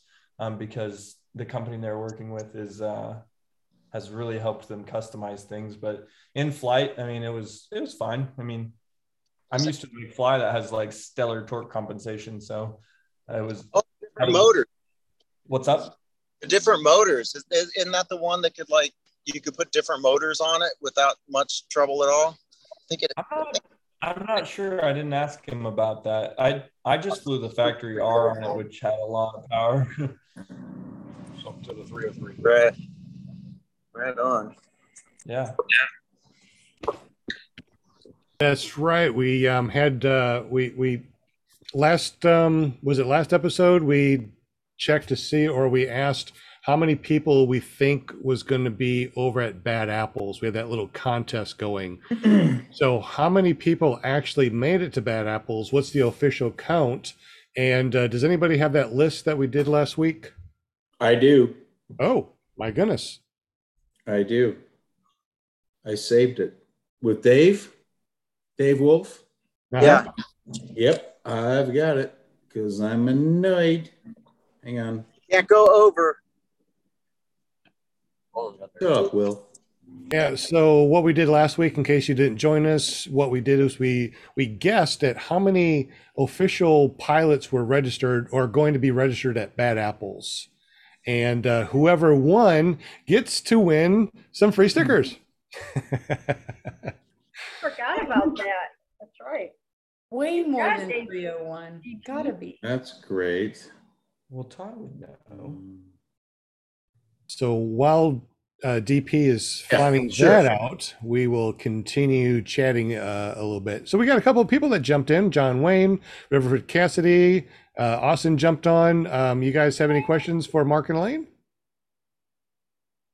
Or just hanging out with us? Hanging out. All right, good deal. The more the merrier. Although uh, I, I can't say I do really enjoy Mark's videos. Um, it's pretty good, pretty good entertainment. Thanks, man. Yeah, man. I really enjoyed the one where you were trying to launch from what is that, your front yard or side The yard? driveway video that one was gnarly. Yeah, that was pretty cool. man. That was awesome. You had me worried. Yeah, that was that was fun. I just um actually I, I tore two of my gliders doing that, so it was it was definitely Oh my gosh. It was a costly event, unfortunately. Yeah, well, I knew you. I knew you tore one. I, you, I didn't know you tore two of them. Really? Yes, my successful flights from there were all I think both on the Buzz Z5. Um, and that one I tore, I think it hit a bush and like just tore the leading edge, and I didn't even realize it. I might have even launched successfully with it like that. It's just such a tight spot, like it's just yeah. it's just not worth Yeah. it. Like, it's a super gimmicky spot because it's tough to fly from. You have to have strong winds so you can like bring up the wing and take off in two steps, and then um, and then you're launching. You're putting your wing in a dead spot, so it's hard to inflate it even when there are strong winds. And then uh, yeah, it's tight. So I, I grabbed a stump that I didn't even know was there. So, have you ever launched from there on the first try? No, I don't think so. No. Yeah. Well, when I first try, as in like first inflation, no. Yeah. I guess conditions have to be like perfect, you know, and some luck on your side too. Yeah, it's just like, I mean, trying to inflate a wing on a hill on a like I don't know how to explain it. It's, yeah, it's just it's it's tough. A wing and a prayer. It's about to lay out my wing. I do have a question real quick. If uh, since you have so many different wings and you've been flying for so long, um, if you were happen to uh, land in a tree or something like that, would you go through and try to look at the wing yourself, or would you send it in to a professional to have your wing checked? Well, And coming from someone who has professionally landed in a couple trees, uh, um, I don't think I inspected either one, and I flew them, and yeah, without inspection ever, and they were both fine. I just personally inspected it myself, and uh, never had any issues. That's good. Um, but I, it's not a bad. It, like if you, it depends on if you like were to come down hard and like on his reserve toss or something. But um, at that point, he had already busted lines anyways. But yeah, I mean, it's not a bad idea to send it in for an inspection. do you regularly send in your wing for inspection, or do you inspect them yourself? Uh, I would send it in, you know, the standard um, time frame it says on the wing, like two years or 100 hours or whatever. Depends on if you leave it in the sun more than other wings, I guess. And real quick, if you are in the super chat and you do fly paramotors, how often do you send out your wing? Do you do what the manufacturer says? Do you inspect it yourself? Let me know in the super chat. Thank you. The DP, did you get that taken care of? You figured it out yet, or are you still looking? Well, I sure did, Sean. What do you want to know here? I got all kinds of numbers here from all Well, the the people. first, first of all, what is the official number of registered pilots from Bad Apples? Does anybody know? 301? I thought 304. I, I heard 301. 304. I heard three oh I heard Where did we- 350, but I don't know. 301, I'm Oh. sure. Well, then What- I didn't win. 350? No, I heard I heard 350, I heard 301, I heard all sorts of numbers. Anybody know the Lots of official? lies. Lots of lies. No, I had nothing official. Why didn't, why Three- doesn't David say something? He's in the chat. Who? David Three oh Wolf. one was announced by David. Yeah, come on, Oh, Wolfie. 301. Okay, Yeah, okay. I was four five zero, and Dave Wolf happened to be four five one. How strange is that? Anyway, Okay. Wow, I just looked at the super chat. Everybody's saying 301. Okay, well, shoot, I guess I should have looked at the super chat before asking everyone. Okay, so the official well, is 301. David Okay, Wolf then- just said officially 301. okay. So from that night, then Okay. that means John Wayne wins with two fifty because Oh, the no. next lowest one is three fifty from you, Sean. no, 280, I guess. Two- How many? How many total? 301 was the total. My guess was 289. Three Right. oh one was the total. Yeah. Yeah, 301 was the official count at Bad Apples. Said Yep. So Will had 289. Sean had 350.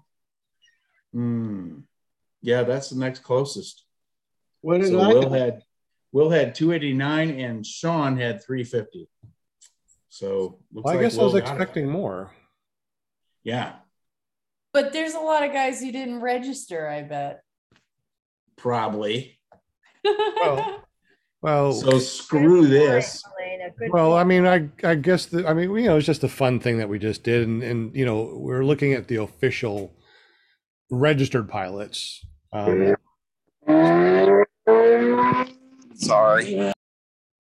wow, I don't know You what gotta Will was. slow down on that Dairy Queen drive through. Yeah, that was. I, I think he's on his. Are you on your Are you on your Segway? Because that thing is really hauling some butt, dude. It's starting to rain, and when that happens, I haul some butt. You got that new Ninebot or something there, man? Oh yeah, that's something that I need to ask uh, Mark and Lana. Do you guys have uh, any personal um, uh, wheeled things that you like, like the nine bots or um, or electric bikes, maybe one wheels, or what what do you guys uh, have as far as like a personal um, Bicycles. We have electric We would love to have all those toys. We just Don't even start, Mark. Tell them the truth. Uh, every time we're at the training field with Brooke, I'm always stealing Brooke's Onewheel. He brings it and sets it out, and then I step on it and use it.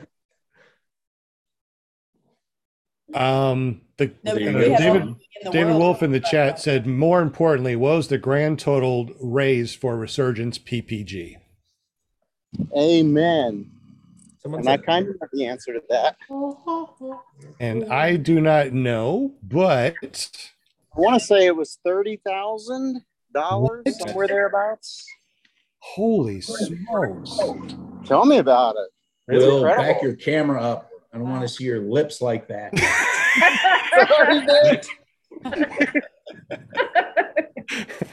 we we know that your teeth are white. Thank you very much. Yeah, they're great.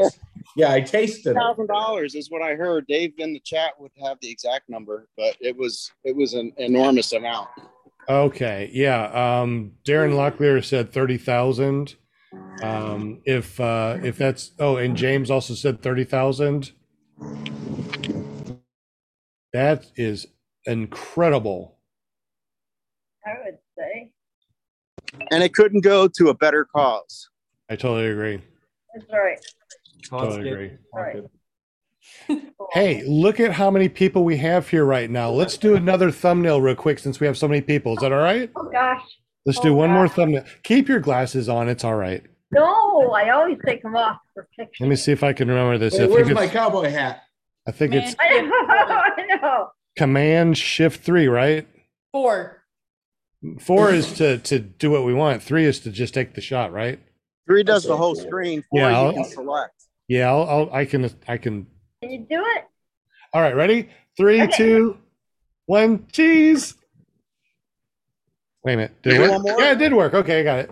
You That it? was that was the best one from Mark. Did you see what Mark did? That was incredible. He's so silly. I love him. Oh Mark, God. so silly. thumbnail pictures are like so like stressful, you know. I mean, 'cause you Stressful. Go, okay, let's do thumbnail, and then I get like, oh my god. Okay, hold on. Okay, I got to put my makeup on. Hold on, I'll be right back. I got a question for Mark and Elena. All right. Have you all been to Buc-ee's yet? No, I've never been to one. Dude, look at all these pumps. Whoa.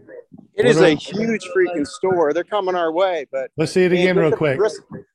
Oh wait, Yeah. Hey man, they got circus peanuts. Holy Yeah. smokes. We're we're all walking with you. I've like never, over 200 pumps. That's crazy. never seen anything like that before, dude. I haven't either. This is the first day this one's this one is open. I want to Oh, go are put you some in- gas there. Are you in South Carolina? Yeah, South Carolina now. At on the my brand new back. one in Florence. Yes, yes.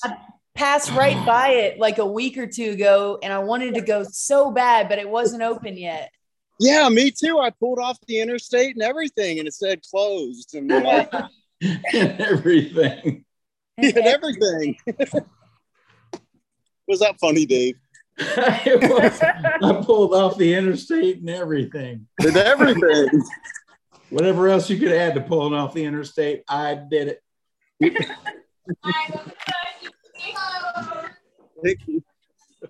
Holy mackerel! Look at that. He's looking. No, he's that looking is for the ice cream right now, man. He's going for the ice cream. He's going for a Dude, look blizzard. at all those. Look at all those ceiling lights in there. I hope Look at his ear. well, man, I tell you, this has been a really, really fun, entertaining podcast. I've really enjoyed this a lot. Mark and Elena, you guys are so adorable, sweet, humble. They are. You guys are amazing, and I thank you guys so much for jumping on and and uh, sharing your time with us. Yeah, absolutely. It was a good time. Absolutely. Uh, Thank you. Oh, my pleasure. It's always good to see you guys. I saw you guys la- uh, last year at Bad Apples, so it's been a long time since since we actually hung out. Hung out. We need to hang out even more. Shiners. Yeah, Moonshiners. Yeah, Moonshiners is coming up, Yeah. so might have to do that since I miss Bad Apples. Cannot believe I missed Bad. Apples. I think moonshine. Uh, it's definitely moonshiners for me. I'm Absolutely. planning on going to Moonshiners. Yeah. Gosh, didn't Moonshiners suck though last year? No way. Weather? The wind was weird, but the but the company was amazing. Yeah, but the, flying winds were was just awesome in the clouds. up. The wind over there is always so gnarly. Yeah, just pick a direction. But to have that freaking stream right there, right next to the field as a diversion or something to do during the day, it's awesome. Like like landing in it, Good trout fishing in Rome Creek. like landing in it. Will. Yeah. Like setting up a tent or a canopy and just sitting your chair in there and sitting around in a circle and yeah, just kind of chilling. I really did like that. Uh, just really, I, I had a blast there too. Yeah, you can do that at our training field. You can uh there's a creek right there. You can uh you can get in there when it gets too hot while you're kiting. Don't, Right. don't. The training field is is it a big enough training field that maybe you could hold like a your very own flying?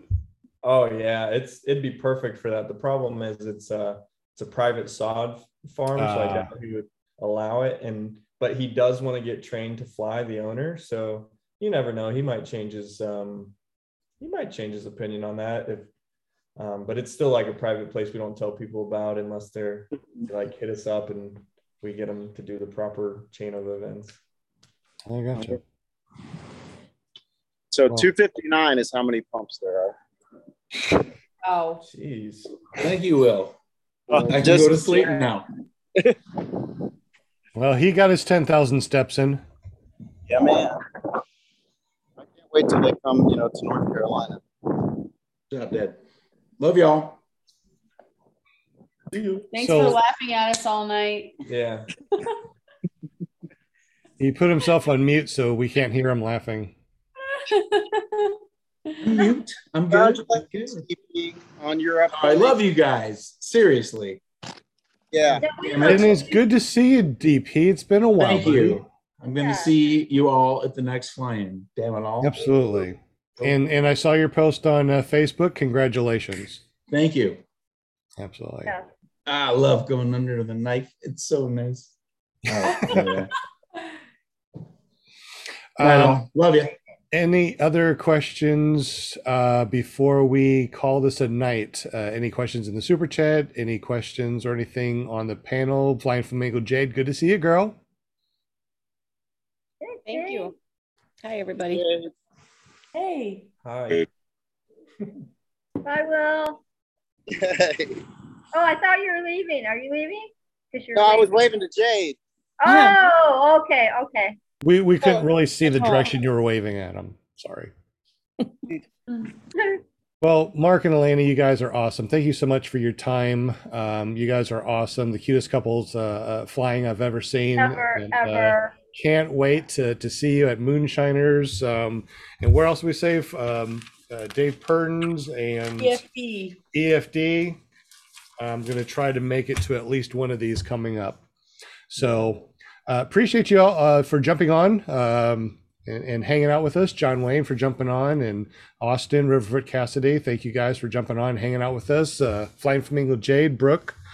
Uh, Paramom USA, living at Anderson. Thank you for for being with us and uh, being our cheerleader and getting people to be on the show. I mean, you got. I mean, you were able to get Mark and Elena Honeycutt. I owe you. I owe you five bucks. Well, I couldn't do without Brooke, but you know, then Brooke lets me know, and then then I reminded Mark. I said, okay, we got to show on Monday. Your time to shine. And I always put a little reminder in there on Fridays or Sundays, so the guys know, you know, they can get a re- know, you know, what's going on. And yeah, yeah. Thank you, Brooke. Yeah, for thank you, inviting Brooke. coming. Thank you, Mark you. and Elena. Thanks, Brooke. Absolutely. And Jim for for printing out all these things from Canada that smell like maple syrup. So when you get them, just go, oh, it smells like maple syrup. Smells like Canada, eh? That's what it's all about. And Will Fly PPG, all of his awesome videos at willflyppg.com. Mark and Elena, uh, Honeycutt, all of their information is down below. Their links for YouTube and everything. So make sure you go there and subscribe if you haven't already. So um, subscribe, hit that bell notification. Something's something's coming in the works that they said that they can't tell us about that you got to. So hit that bell notification. Go there and, and hit that up I saw Elena's um, YouTube. You haven't posted anything about two years. So are you just posting everything together on one channel? Yeah, pretty much once we got married and we were together all the time, it just didn't make sense to be separate videos anymore. There you go. Absolutely. Who knows? Though, maybe one of these days I'll just like randomly throw one up there again. Absolutely. Now, remember, tomorrow uh, there's also another podcast, uh, uh, Par- Paramore Hangouts with uh, Shane and Eric and Will. Who else? Will is on, And Mark, and Mark McElroy. That's right. Yep. From uh, ParalifePPG.com. And if you don't, if you haven't, if you want a really good shirt, go to uh, ParalifePPG.com. Mark has the best, softest, amazing shirts ever. Um, I have a merch uh, uh, thing too that helps support this channel. I love ppg.com, and you can always look down below, and uh, we have some things uh, uh, underneath this video uh, that help support the show. We don't have sponsors; we just have you guys. So anything in the super chat just goes to buying more stickers, sending them out, and all that fun stuff. So we definitely appreciate everything you guys do. Also on, uh, so that's ppglear.com, L-E-A-R. That's tomorrow's podcast. Then on Wednesday, you got Flying Flamingo Jade, all girl podcast. She's had astronauts on her podcast. Make sure you go and check her out at paramotorgirl.com on Wednesdays. And then, of course, on Thursdays, we got the mom of a very famous person. Linda, Yes. tell us about what's going on on Thursdays. My awesomest son, Robert Michaels. Thursday nights, paraglidingtalk.com. Yeah, come and hang out. Always I good show. love it. Always, always. check amazing, amazing. You guys don't go anywhere. We're going to kill this live stream and chat for just a couple minutes. Um, and uh, uh, then we'll just say goodbye. But um, uh, y'all have a great day. Thank you very much for going over to PPG Grandpa's Paramotor Podcast, clearproptv.com, paratalk.org. If you can remember all that stuff, just go there and check it out. It's really cool and amazing. We love you guys. We'll see you tomorrow on uh, Eric's. We'll see you uh, on Wednesday on Flying Flamingo Jays, and of course on Thursday over at uh, that that one guy that that flies. Um, Paraglidingtalk.com. I love it when you say it. It's so awesome. Y'all have a great evening, and thanks again. We'll see you later. night. Bye. You guys stay